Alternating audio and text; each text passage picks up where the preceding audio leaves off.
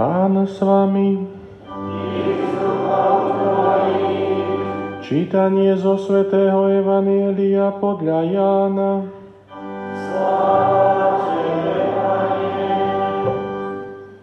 Ježiš pozdvihol oči k nebu a modlil sa.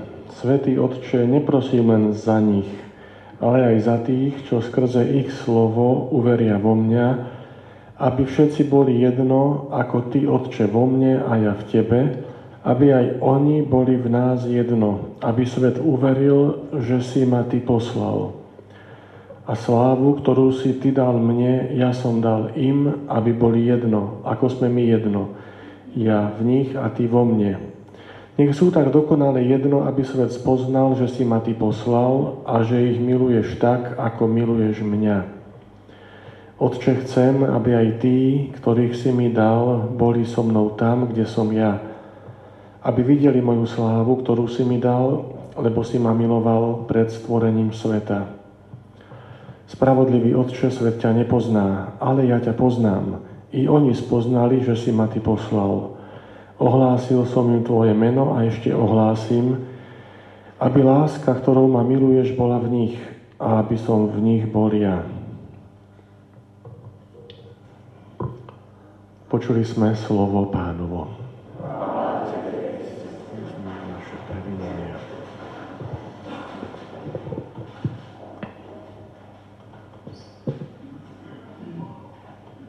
Bratia a sestry, Ježiš vystúpil do neba, aby sa vrátil k svojmu otcovi.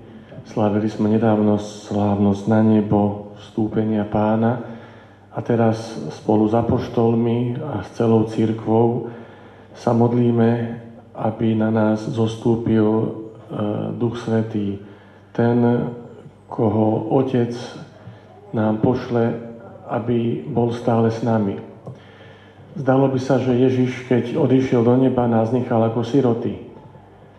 Najmä keď si uvedomíme to, tú situáciu apoštolov, ktorí sa veľmi báli, keď Ježiš bol ukrižovaný a pochovaný, bol e, akoby koniec všetkého. Apoštoli ešte chvíľku boli spolu, ale zavretí, zamknutí a každý rozmýšľal, ako čím skôr z tejto situácie odísť späť do toho pôvodného života. Ale stal sa naozaj zázrak, keď Ježiš stal z hrobu, stal z mŕtvych a zjavil sa im. A 40 dní bol s nimi. Učil ich, objavol, ukazoval im písma, otváral im zmysel písem, otváral im srdce. A apoštoli spoznali, že Ježiš je Mesiáš. A tento Mesiáš na 40. deň po svojom zmrtvých staní odchádza do neba k Otcovi a ako by sa to opäť malo vrátiť naspäť. Opäť sú sami. Ježiš, keď vystúpil do neba, tak im dal príkaz, choďte a učte všetky národy a naučte ich zachovávať všetko, čo som vám zjavil, ukázal, ale Najprv z mesta neodchádzajte, ale zostaňte spolu v meste, kým nebudete vystrojení mocou z výsosti. Možno by sa, sa dalo povedať, že je to taká škoda času. Veď tá misia, ktorá im bola zverená samotným Ježišom, bola obrovská. Mali ísť do celého sveta a ohlasovať evanelium. Ale Ježiš im káže, aby zostali v meste, kým nebudú vystrojení mocou z výsosti. A navyše Ježiš ich posiela nie samotných, ale posiela ich v takom spoločenstve, aspoň dvoch, aby išli a ohlasovali evanielium. To isté urobil ešte za svojho pozemského života, keď ich, ich posielal hlásať evanielium tam, kde sa on sám chystal prísť a posielal ich po dvoch.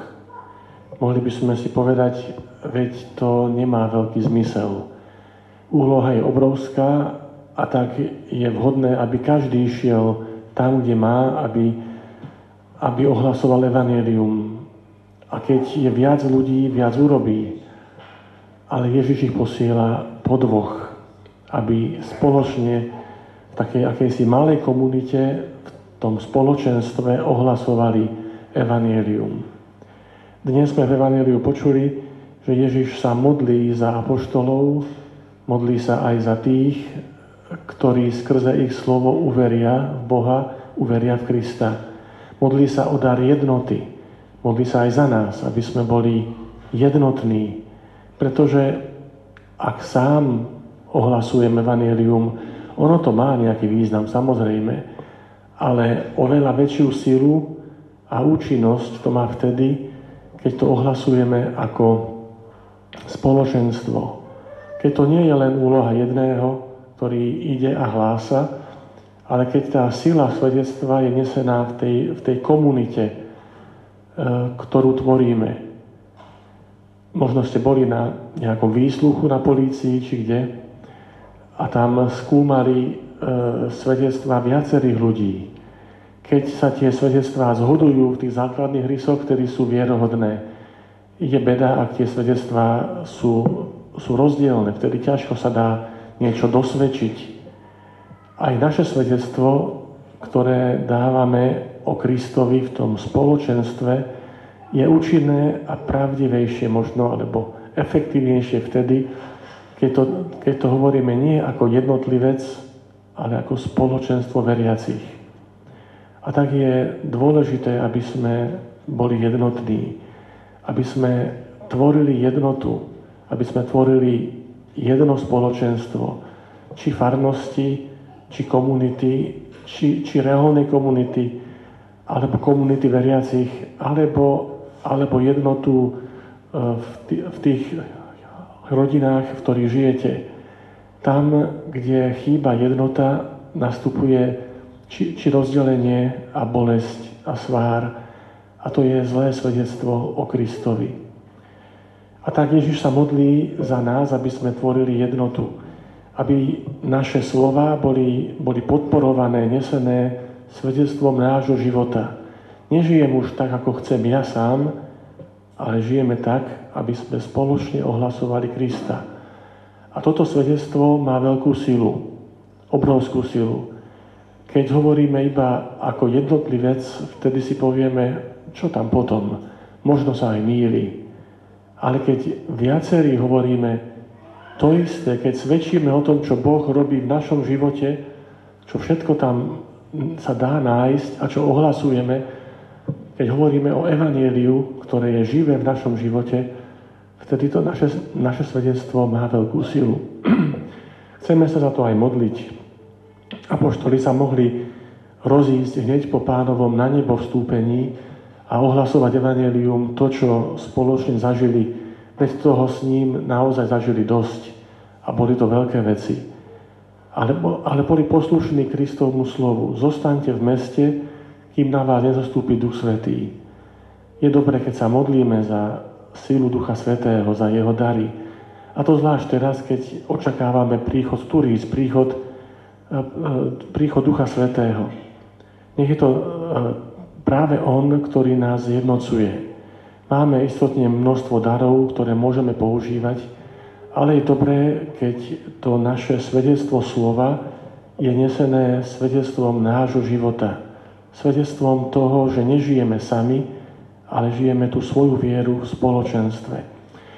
Že to nie je ľahké, to vidíme všade okolo. Možno aj v tom, že naša církev je, je rozdelená na takú či onakú církev, ale spoločne veríme v, v toho istého Boha, spoločne veríme v toho istého Pána Ježiša Krista. Je dobre, keď sa modlíme za, za dar jednoty církvy, za dar toho spoločného ohlasovania Evanielia. Nech teda sa, najmä v týchto, v týchto dňoch, kedy sa chystáme na sviato slávnosť Turíc, nech sa modlíme o príchod Ducha Svetého, aby nás vždy znova a znova naplňoval. Aby sme spoločne, tak ako sme čítali v druhom čítaní, sa modlili o príchod Krista. Príď, Pane Ježišu. Nechceme byť ako siroty a nie sme ako siroty, lebo si nám dal a dáva svojho ducha. Ježišu, príď a buď stále s nami. Amen.